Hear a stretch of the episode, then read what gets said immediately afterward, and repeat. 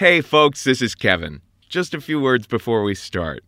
Well, we've got two wonderful live shows coming up, just remarkable storytellers. On Thursday, January 26th, at the Nerdmelt Theater in Los Angeles, we have Bobcat Goldthwait, the one and only. And Bobcat and I have been talking about the story he's planning on telling. It is one of those, oh my God. I am so thankful I never lived through anything like that. We also have the author Andy Behrman who wrote the jaw dropping book Electro Boy, actress Stacy Mayer, and comedian extraordinaire Miss Eliza Skinner makes her return to the show.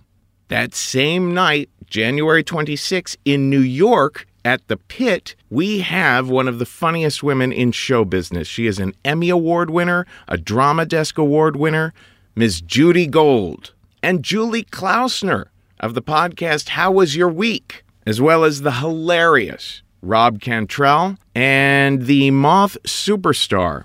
Also, uh, uh, he's been on This American Life, Mr. Jeff Zimmerman. The next nine week storytelling workshop that I teach at the Story Studio starts this Sunday.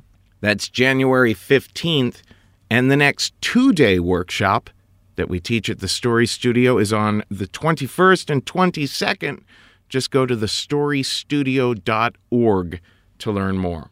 Finally, we are so, so very thankful for how everyone pitched in and helped us out with our fundraiser on Indiegogo last year. We promised those who gave $100 or more, we would read their names on the podcast. And they are Maya Fabricant, Denise Taylor, Vanessa Briseno, Ali Diskin, Robin DeGrassi, Kel Mercer, Letitia Allen, Ben Ilani, Ann Bisano, Ann Brown, John Ty, Michael DiBiasio, Keith Campbell, Michael Stamps, John Adams, Charlie Clay, Renee Greer, Stephen Rand, Martin Ford, Ross Bagurdes, Gary Belsky, Greg Merkel, Adam Doman, Christine Woodward, Angelia Pittman, Holly Dyes, Daniel Hadley, Harry Althouse, Aaron Gorham,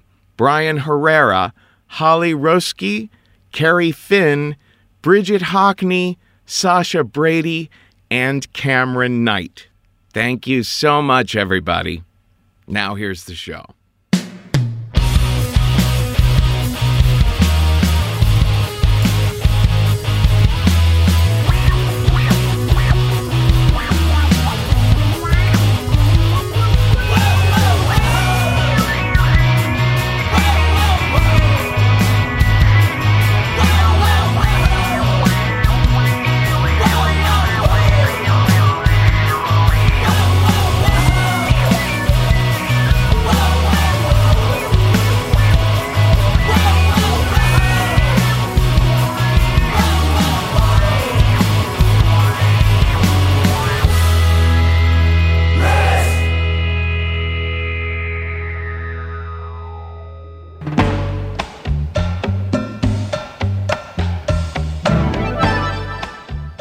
Kids. This is Risk, the show where people tell true stories they never thought they'd dare to share. I'm Kevin Allison, and this is Lee Rosevere behind me now, kicking off an episode we call Shady.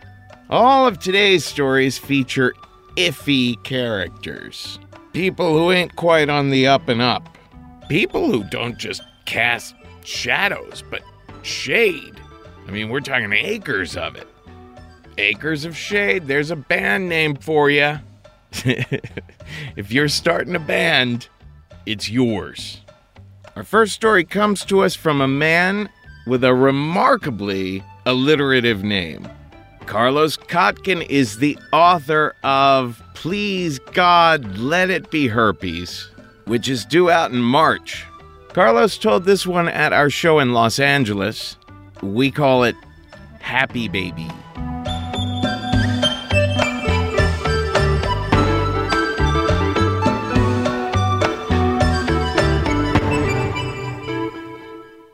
Um, so the reason why I, am uh, a heartthrob is because, I, well, for the podcast, they're laughing because they're all uh, nervous about how attracted they are to me. so, uh, the reason I'm a heartthrob is because I, I practice a lot of yoga, and I've been doing yoga for a few years now. And um, in the course of doing yoga, I've, I've had two accidents, not bodily function accidents, uh, different accidents. One uh, a little uh, more uh, significant than the other. The first accident that I ever had at yoga was when I first started going. I uh, I noticed this girl that was showing up regularly, and she was very attractive. And we exchanged uh, glances, and then glances became smiles, and we started saying hi to each other. And little by little, we were talking, and we got to know each other superficially. And finally got to the point where I thought I'm gonna I'm gonna ask her out. So I see her in the class before class is starting. She's in the studio and she's doing some preliminary stretching, and I thought I'm gonna go up to her. I'm gonna compliment her stretching, and then uh, and then I'm gonna see if she'd like to get something to eat right after class. So that's what I do. I walk up to her, and it was it was the perfect storm because just as the words were coming out of my mouth and I couldn't reel them back in, the neurons had already fired that, that was the that was the same instant that she decided to go into happy baby. And if you don't know what happy baby is, it's a pose where you roll onto your back, you lift your feet, you grab your ankles, and you spread your legs. And that's what she was doing when I looked down at her and said, "You're looking good."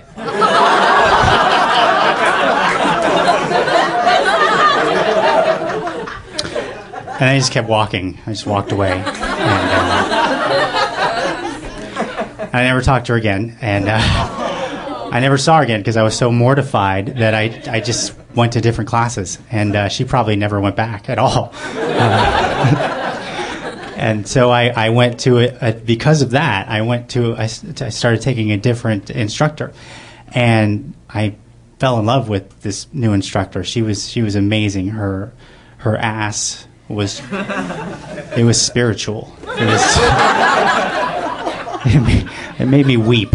And so I would start going to yoga, not for the exercise, but just to see her, her ass. And um, I was going religiously, regularly, and uh, I was I wanted I want somehow I thought I yeah I could get her. Who, nobody wants her. I can get her. so I thought in my mind I'm gonna I'm gonna try to see if she'll she'll go out with me and. Uh, so we just like the first girl we started talking after class but very very superficially. And i would try to be uh, suave and debonair. And I one time she uh, made a funny face at me and she stuck her tongue out. And i, I wanted to i was going to call her wacky. But at the last last second i thought oh maybe i should call her wacko. And so what came out of my mouth was wackio and, uh, and uh, that just confused her. so um, after two years of attending her class, she she started getting friendlier and friendlier. It was like I guess I, I wore her down like like Chinese water torture. Uh, I just know she's getting friendlier and friendlier. And then one class, she helps me get into a handstand. And as she's doing this, she grabbed my crotch. She just full on, she just had her hand on me and it was it was magic. It was, it was incredible. And uh, so at the end of that class, I decided this is time, and I and I asked her if uh, if she would like to get a drink sometime. Which I, I was trying to sound adult. I don't I don't drink because I don't I don't want to go to hell, but. Uh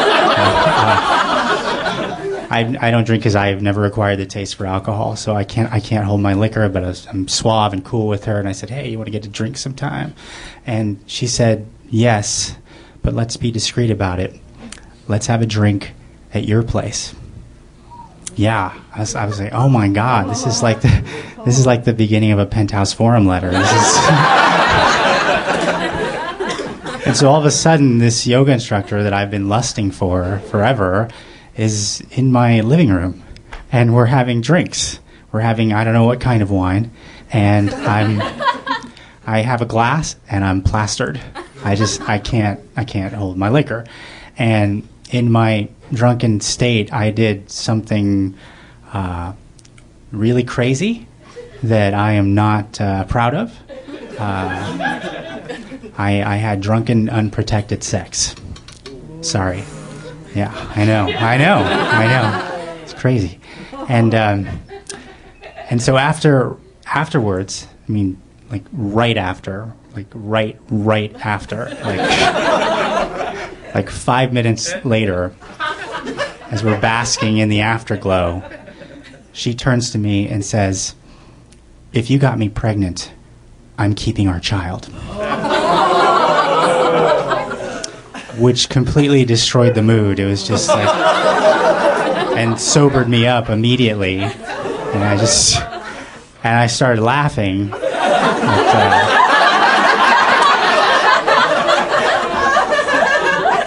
but, but she was not laughing. She was very serious, and in fact, uh, the expression on her face reminded me of Kathy Bates in Misery.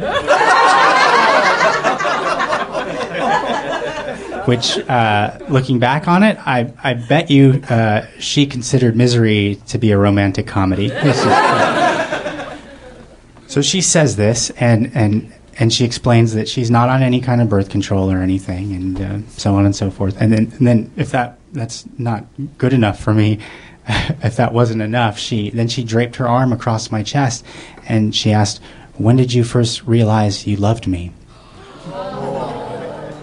Yeah, and uh, I've always wanted to visit Australia.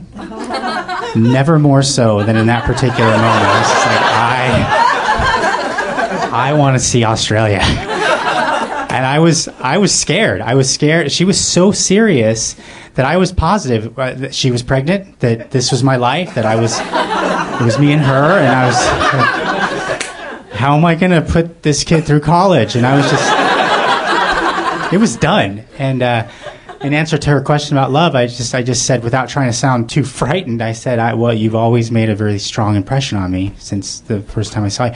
But, and it had been two years, but it was it was it was not love. It was lust. I will. Uh, it, I didn't want I didn't want what was happening. It was I did not intend. And so I, when I told her that about you've always made a strong impression on me, she jumped out of bed. She was very excited and animated, and she said, "Let's eat."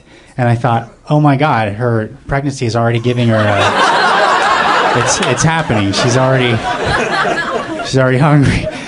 And uh, I, I'm a bachelor. I had nothing. I had shredded wheat, and I gave her, I gave her shredded wheat in a plastic cereal bowl with a plastic spoon, and we're at the dining room table, and I'm just, I'm thinking, uh, I've, I've never felt so alone in my apartment. I want some friends to come over and help me with this and and she could see how how upset I was, and she said to me, "You know, there's more than one person in this situation." And I said, "Yeah, there's three. There's," or I thought that, and. Um, she finally uh, said, uh, I'm going to go. I don't like the energy in this room. I need some time to think about the baby. and I said, okay. And I walked her to her car. And I should have just said, I should have said nothing. Good night thanks for a memorable evening or whatever, uh, and just let it play out. But uh, she was so she had me so frightened that I was taking this very very seriously. So I told her at her car, I, I need to be honest with you. This was not what I was expecting tonight. Uh, I'm not prepared to raise a child with you. And she got. I, I'm seeing her in my mind right now, and it's scaring me a little bit. She got, she got so angry, and she let out this like supernatural scream, and she said, "Actions have consequences." And the only thing missing was thunder and lightning. So she drives off. She peels off. And the next day, I talked to my friend Jason, and uh, I told him, I said, I think I might be a daddy. And he was like, Whoa, that sucks. And, and I explained him the situation, and he said, How long after uh, you guys had sex did she say she might be pregnant? And I told him, Five minutes. And he could not stop laughing. And when he was done, he asked me, uh, "Did you guys have sex in a mental hospital?" And, uh, I said, "I said no." and uh, he did some reconnaissance for me. About eight months later, he went to her yoga class. I stopped going. I thought it would be awkward, and uh, and he came back and he gave me the report. And uh, the report is that my son is backstage. This is five years ago, and uh, Horatio yeah, I'm kidding. The ratio does not exist. Uh, she did not get pregnant. Uh, I, uh, I, I am not inexorably connected to her, um, which is, I mean, kids are wonderful, but thank, thank God.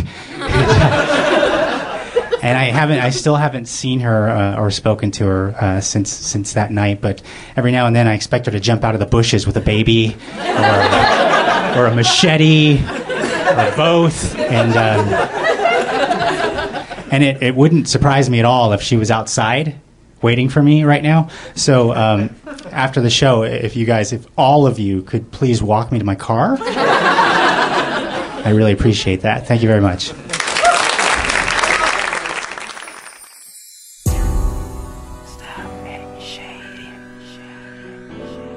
Shade is, I don't tell you you're ugly, but I don't have to tell you because you know you're ugly and that's shade.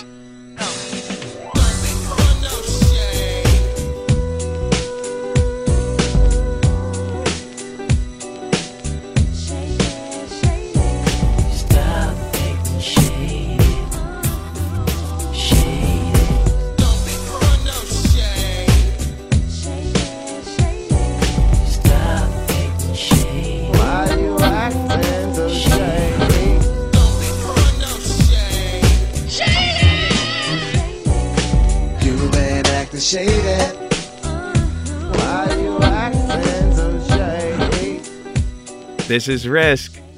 Our next story comes to us from one of you guys. Christine Woodward is a fan of the show and she's down in Brazil, but she ordered a one on one storytelling training session with me.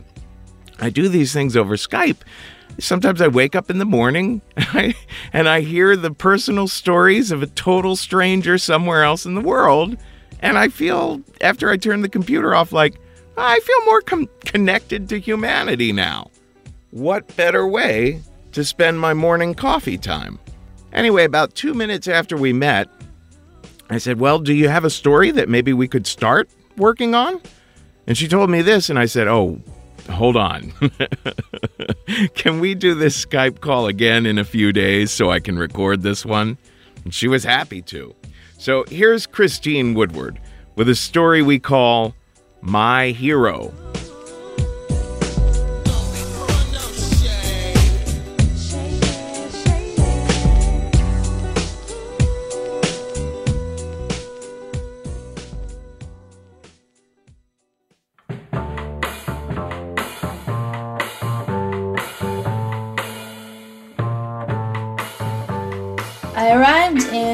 Rio de Janeiro in August to do field research for know, college that I was attending. It's like a study abroad. And it was a continuation of a study abroad that I'd done in Sao Paulo before. Uh, at first, I thought it was going to be a lot of fun. I'd taken a weekend trip there when I was in Sao Paulo the last time, and it was great. But this time, the things that happened to me personally in Rio, at least at the beginning, convinced me that it was much more unsafe than Sao Paulo, where nothing had ever happened to me. Three days after I got there, I was walking down the street. It was like 2 p.m., broad daylight, people were everywhere. And someone just walked up to me, grabbed my arm, ripped the watch off my wrist, and then ran away it wasn't a big robbery as far as robberies go, but it set the tone for the rest of how I would feel in Rio. When my research finally started, it seemed to confirm my impression. Know, I knew it was going to be kind of dangerous because I knew that the area I was doing research in was controlled by a drug gang. And every time me and my research group went into the area to do research, we had to be escorted by two armed drug traffickers with guns so big you had to use two hands to hold them. It was very frightening. I I never felt as foreign as I did when I was walking through those neighborhoods. Because of the way that I felt about Rio, I really looked forward to the times when I got to go back to visit Sao Paulo. I always loved it. It was like a relief to feel like I was somewhere safe, somewhere where I, where I had friends and where I wouldn't be robbed if I looked at someone the wrong way. a couple months after I arrived in Rio, I went to Sao Paulo for a visit. And I was having a lot of fun. My friend and I had gone out for the night. He's the one who usually showed me around the city when I wanted to go somewhere new. He'd lived there his whole life. And so we went dancing and drinking just like always.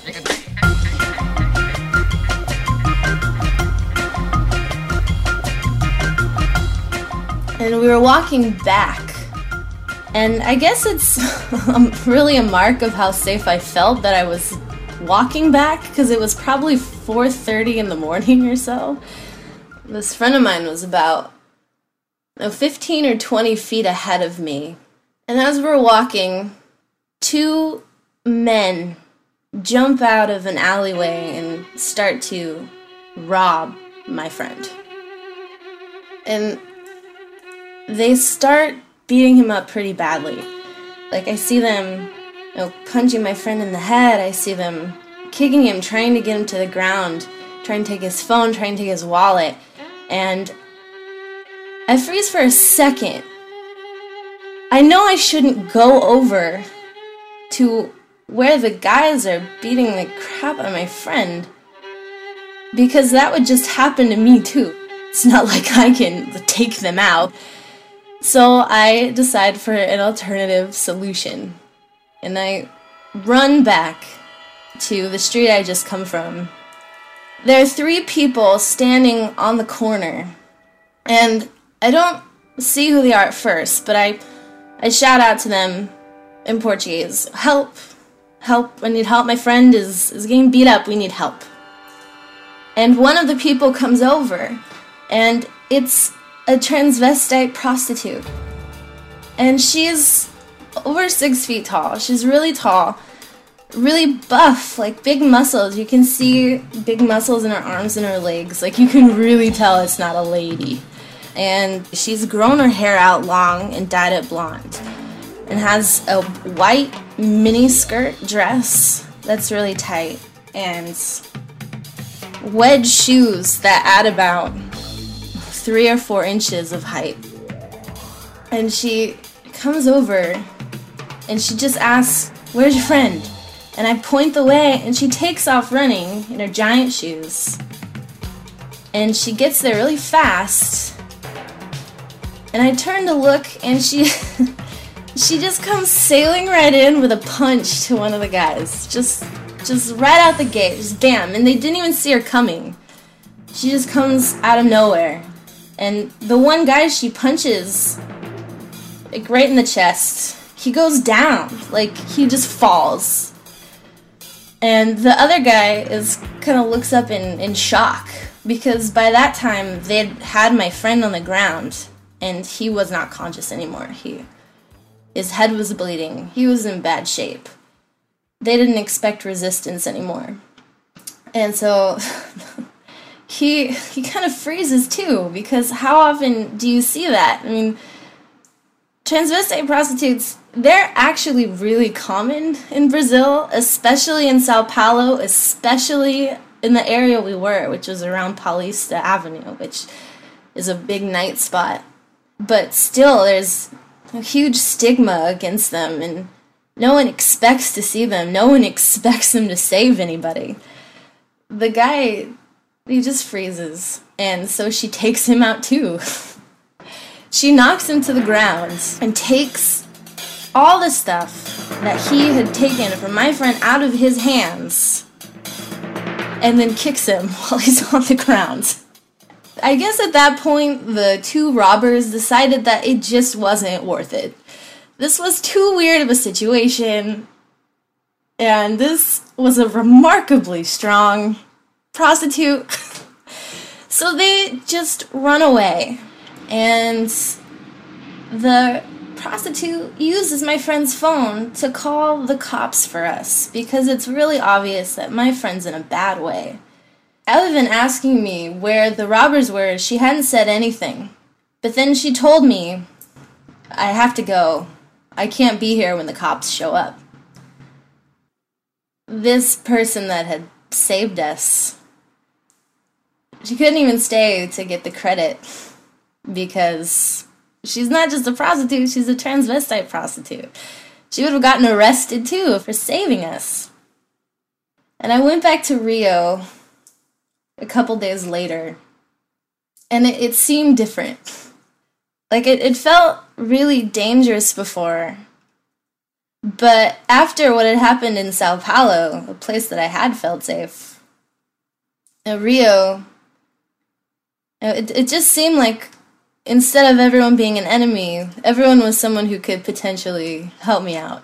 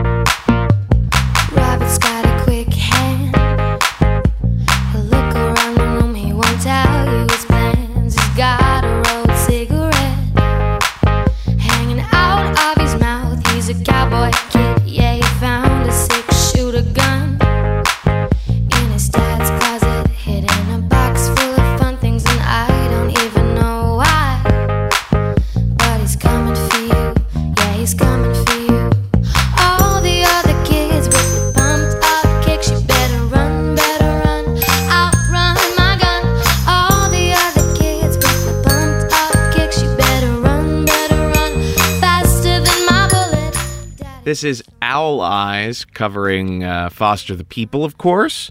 And uh, our next story comes to us from a friend of mine, Mr. Mike Blejer. Mike is a stand up here in New York City. I've had many a subway ride back to Brooklyn with him where we were a bit too inappropriate for mixed company, a bit too loud. In fact, the L train is where we've shared many a story like this one. This is Mike Blejer with Bad Nanny. outrun my gun. All the other kids with the pumped up kicks, you better run, better run, faster than my bullet. All the other kids with the pumped up kicks, you better run, better run, outrun my gun. All the other kids with the pumped up kicks, you better run, better run, faster than my bullet. I was kind of a big deal in my preschool. Like my mom went and met the teacher at one point. She was like, "You're Mike's mom." Like I was the man at that Jewish preschool. And I was very charismatic at that time, and I was athletic. I had swimming records and was the MVP of my soccer team. And all this lasted until I was about eight, at which point I broke my arm four times. And, uh, and I got the flesh eating disease at the end of it, too. But uh, at the end of it, I was 11 or 12 years old, five foot one, and 200 pounds. So I was really fat and I was really uh, lonely and sad. Instead of going through the sort of like burgeoning, flowering youth, I was going through like hot flashes of a middle aged woman going like, why am I falling apart and dying? Maybe. And into this stepped my au pair from Afghanistan, uh, Farazana. She was a good cook, terrible citizen. I remember she would drive me to school and there would be traffic jams, and she would, without thinking, drive right into the shoulder lane for miles, speeding. and, and even at that time, I was pushed against the back of the car, looking out the window, going like, they hate us!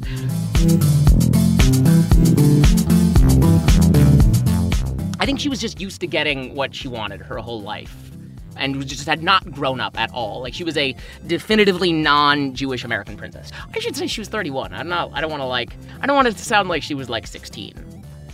Before I was at all sexual, I remember the men around me in some way talking about her as being sexy. She wore very tight clothing. like spandex overalls. Where the fuck do you even get that? Olivia Newton-John store, I, I think. Um, and had you know long black flowing hair, and was just very well put together and like clearly exercised a lot. I'm sure I would still think she was attractive today. I knew she was immature, but I had experienced adults being immature, and that was not shocking to me. My sister and I fought like crazy fights back then. We were violent towards each other, but she didn't respond the way that a, a typical adult would. You know, if, if it was like we're at the mall or something, my sister's like, I'm going this way. And I'm like, I'm going that way. And then she'd just be like, Well, I'm going over here. So, so, so she was just like a, another kid almost. But that, that was how she was. And she was very different, I should say, around my parents. I think she was a totally different person. With my parents, she was appeasing and sort of like bubbly and flowery and non confrontational. So she and I fought a lot. And as I got older in this time, uh, when I was like 11 and 12, the fights became, I think, more physical as well because I was also becoming more hormonal and these fights would get more heated. And one time, you know, I remember we were in in the hallway and she was like leaving and I was like, "No, you're not leaving." And she starts leaving and I pull her and she pulls forward and then pulls back and then she falls back onto me. And I have an erection. She gets up, takes me by the hand and leads me into my room and then we do what I will later learn is called dry humping. So then she left, and I just stripped off all my clothes, turned on the shower to very hot, showered, got out of the shower, got back into the shower, and showered again. And that time I was crying. And, you know, I'm sitting there, I'm sitting there, it's not like I feel violated. It's not like I feel that that is horrible what happened, but I just know that everything has changed. And the sort of irrevocability of that change is overwhelming to me. And the knowledge that I now have a colossal secret is very much weighing on my shoulders. I decided at that moment that I wasn't going to tell my family about this because I knew even then that the kind of attention that this kind of thing would bring was not good. And not only would it make my family unhappy, it would make me unhappy and it would make my parents feel like they had somehow failed to protect me in some kind of way. And I just didn't think that it, it, it should be on them. So that happened, and then uh, it happened again. You know, that same kind of thing started happening. I don't know, once every couple weeks. I don't. I don't know. It's all very splintered. The memories of childhood. But I, I remember one time we were sitting in the car outside of choir camp, for lack of a better word, the Levine School of Music, and uh, and she's basically giving me a hand job, and she's also comparing my dick to the dick of her estranged husband. and even at the time, I'm like, this is not good form. This was not a mature human being. You know what I'm saying?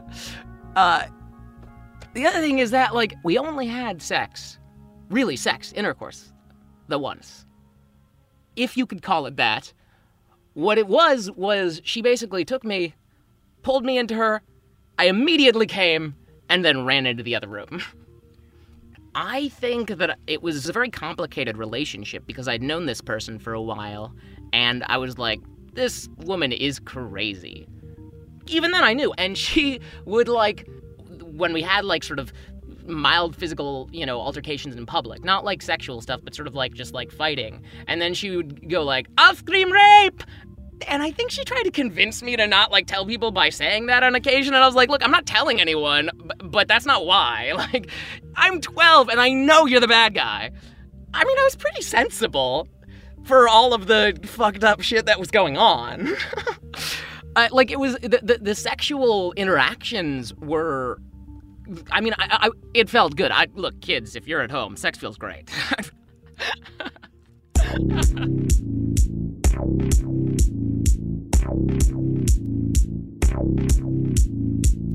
but man, it, it was the most compulsive sort of experience I can describe in my life.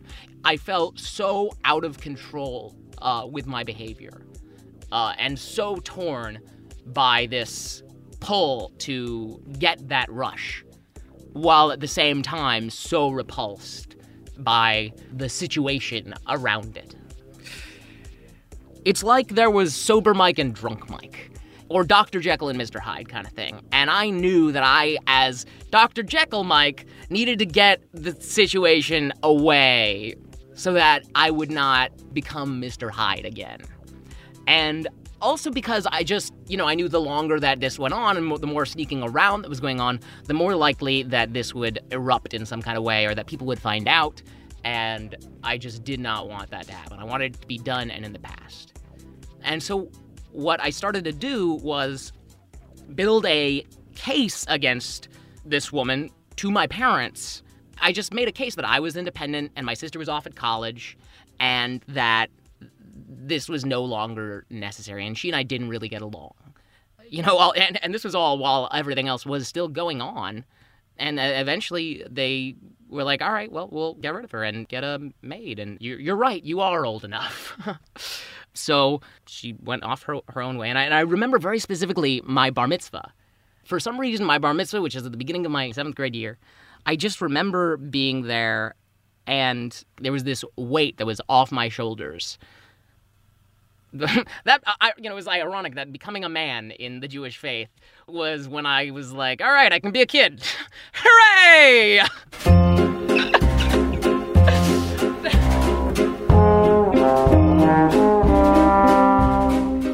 I told a couple friends later on in life, after a couple years or something like that, and invariably the responses were always like, "Yeah," and me being like, "No," you know, like I was like, "Oh, you don't get that this was not okay," but yeah, I mean now I am a very sexual person, and I certainly began my exploration at some point after that.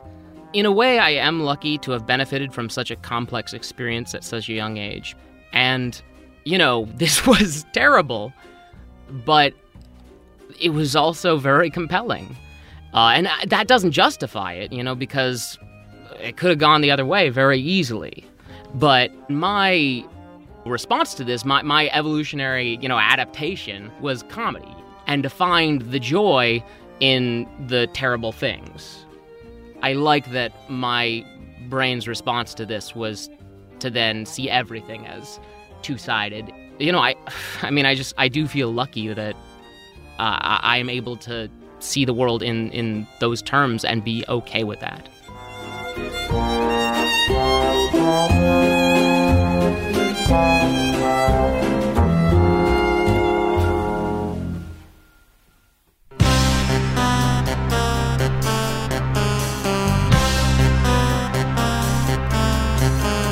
What does a bad person look like? He ugly and mean? Does he smell? Does he wear a tall black hat? Shades and stuff like that? Sometimes you just can't tell. Not every time. You can't always say. Looks can be deceiving in many ways. You gotta be careful, and that's for sure. Cause a bad person just might be a friend of yours.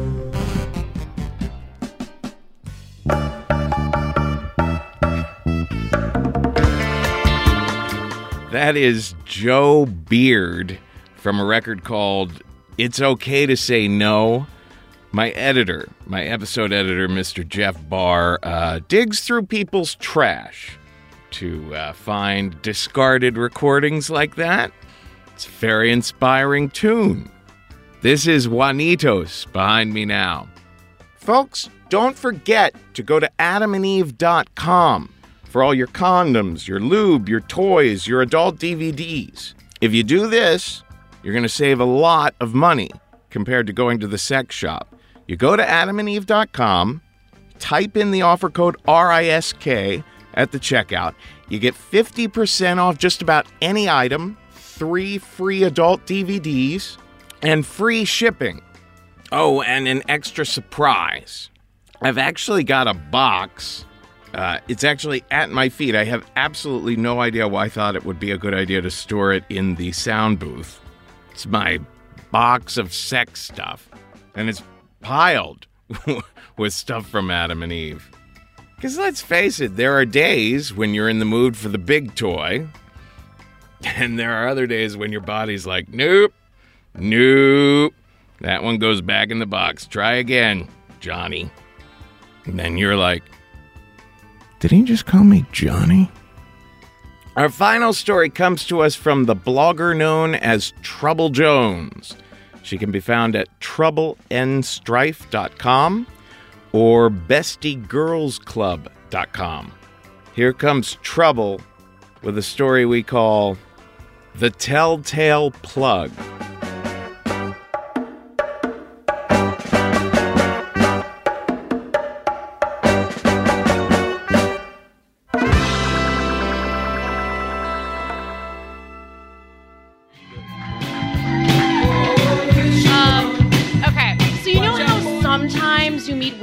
Don't have any girlfriends? Like, other women just don't like them, or they just don't like other women. Generally, these women have a few traits in common. They're either fairly to extremely attractive, they dress pretty sexy, and they're they're pretty aloof around other women, pretty uninterested in other women, a little hard to get, if you will.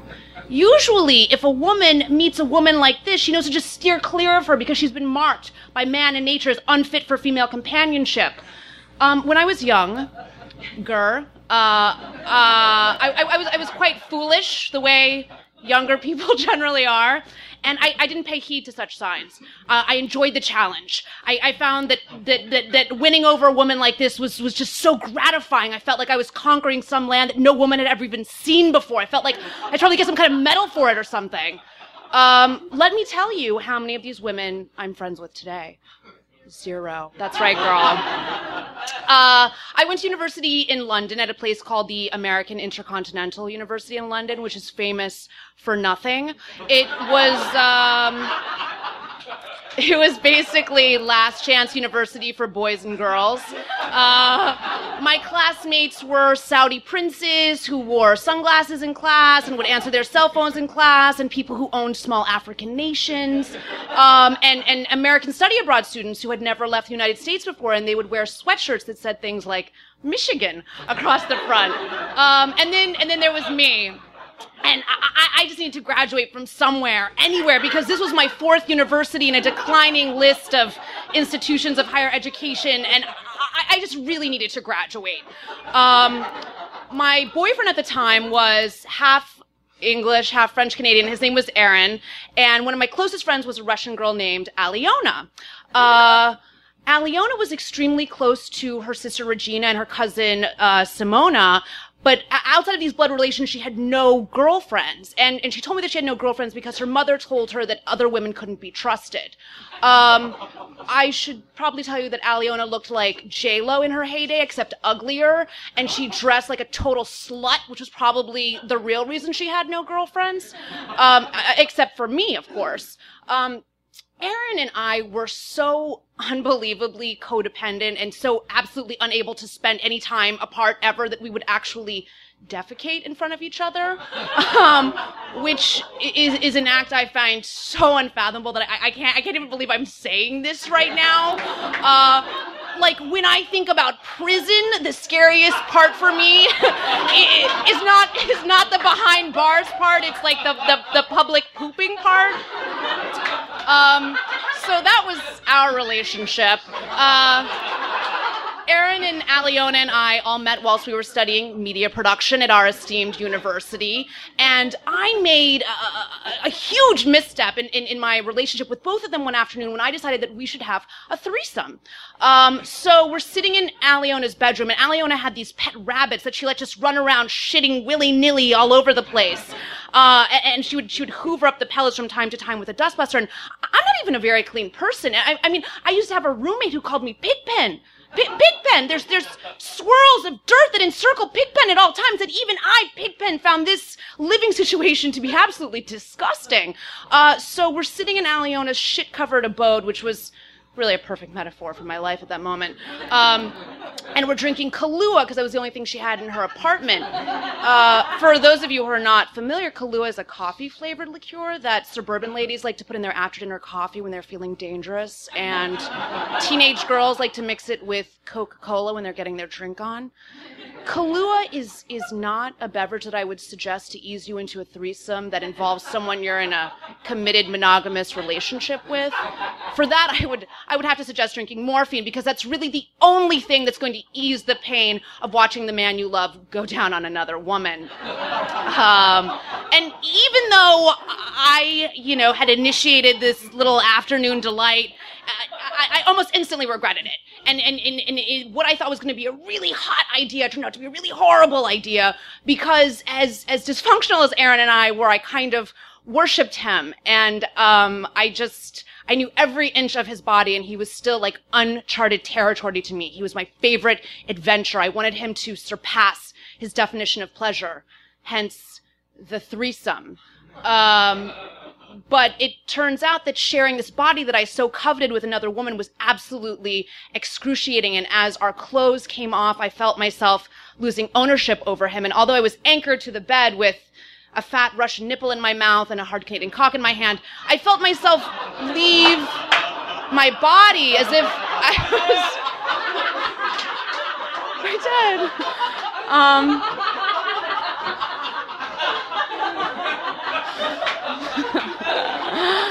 um, uh, I felt myself leave my body as, as if I if as I was drifting up to the ceiling and, and watching the scene below, rabbit poop and all. Uh, after the threesome was finally over, uh, Al- Aliona and I remained friends, but it was just, it was never it was never quite the same between us. And, and and Aaron and I were on a slippery slope, tumbling towards the end of our relationship. I think. I hated him a little bit after that. Um, but really, I hated myself for orchestrating this event that would just catapult us towards our demise. Um, Aliona was good friends with a guy named Amir, really sweet, soft-spoken guy who was always smiling. He'd been in the same program as us at college. And one night, Aliona and Amir went out boozing together. And the next day, she told me that she'd had way too much to drink, and he had taken advantage of her. And he had had sex with her, kind of, sort of, uh, without her consent. And she knew this because she kind of, sort of remembered him pulling her tampon out, and she kind of, sort of remembered him having a tiny penis. And then when she woke up the next morning, there was the tampon on her nightstand. When she told me this, I was like, oh no, he didn't! Nobody has sex with one of my girlfriends against their will. Do you still have the tampon? I asked her. Um, yeah, Aliona said. I was like, good, because I'm coming over for it.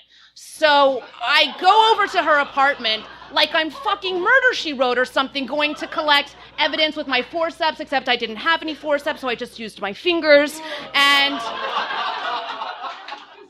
it is disgusting, isn't it?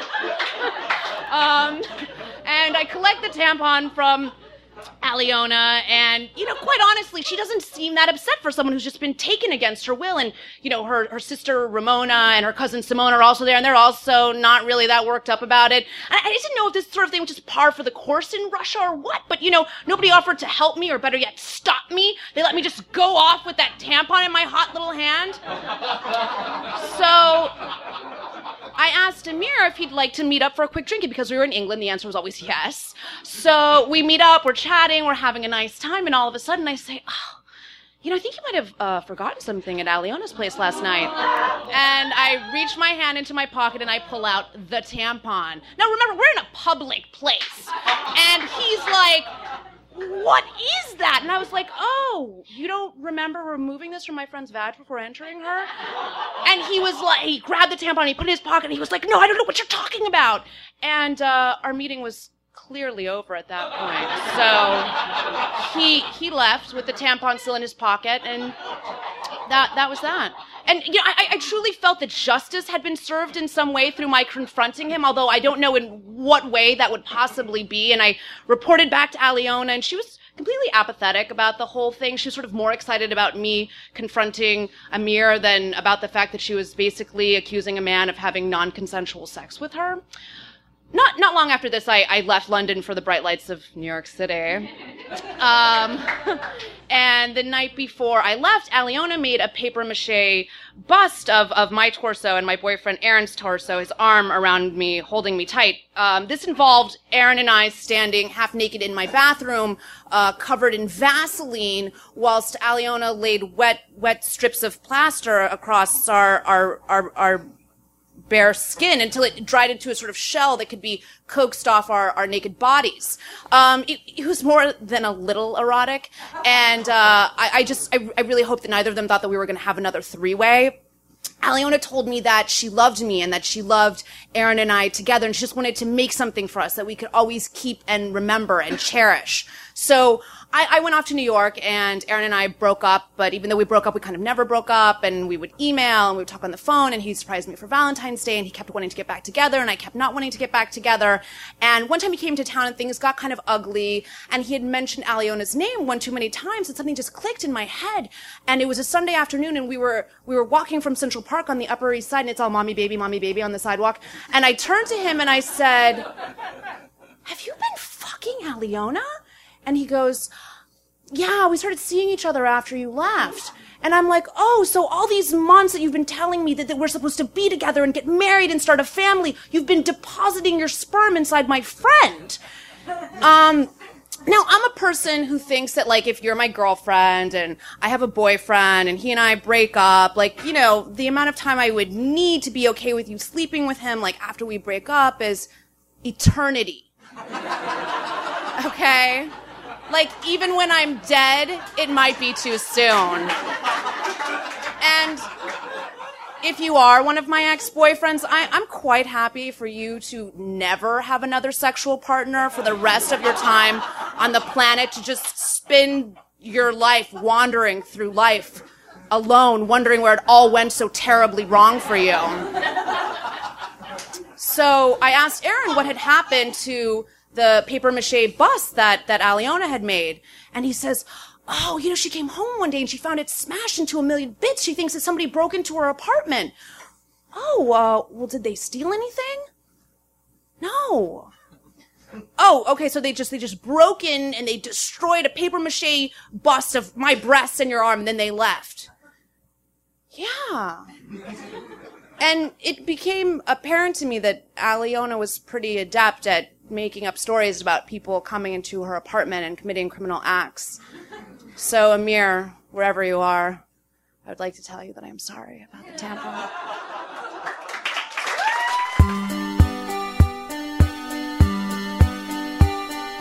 Fall is here, hear the yell, back to school, ring the bell, brand new shoes, walking blues, climb the fence, books and pens. I can tell that we are gonna be friends.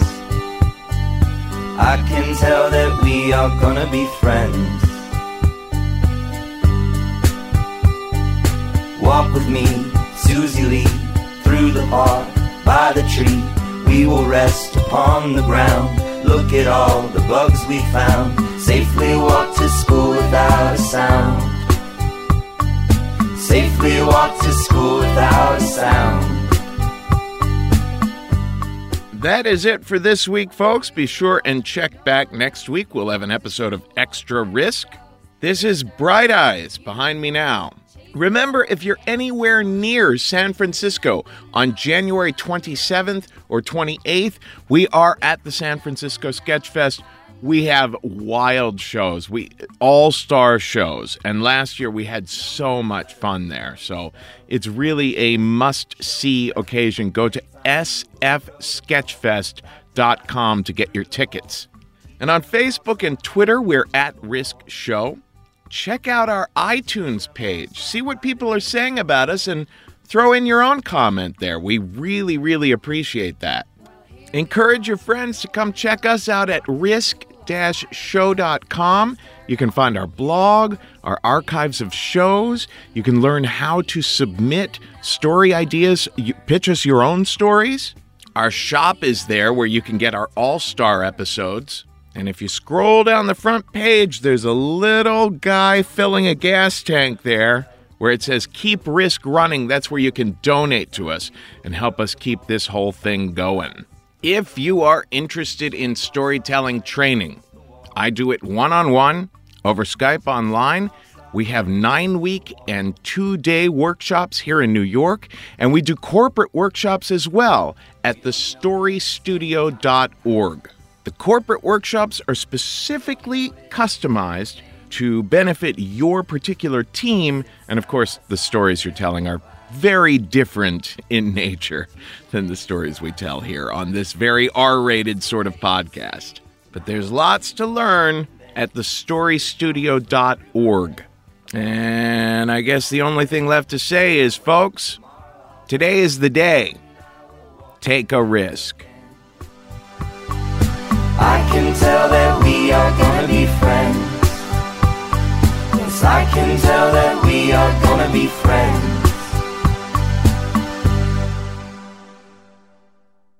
Have you ever thought back on those experiences with her in a fantasy like way? Um, very rarely. Like on occasion, I have when the internet's down. Yeah.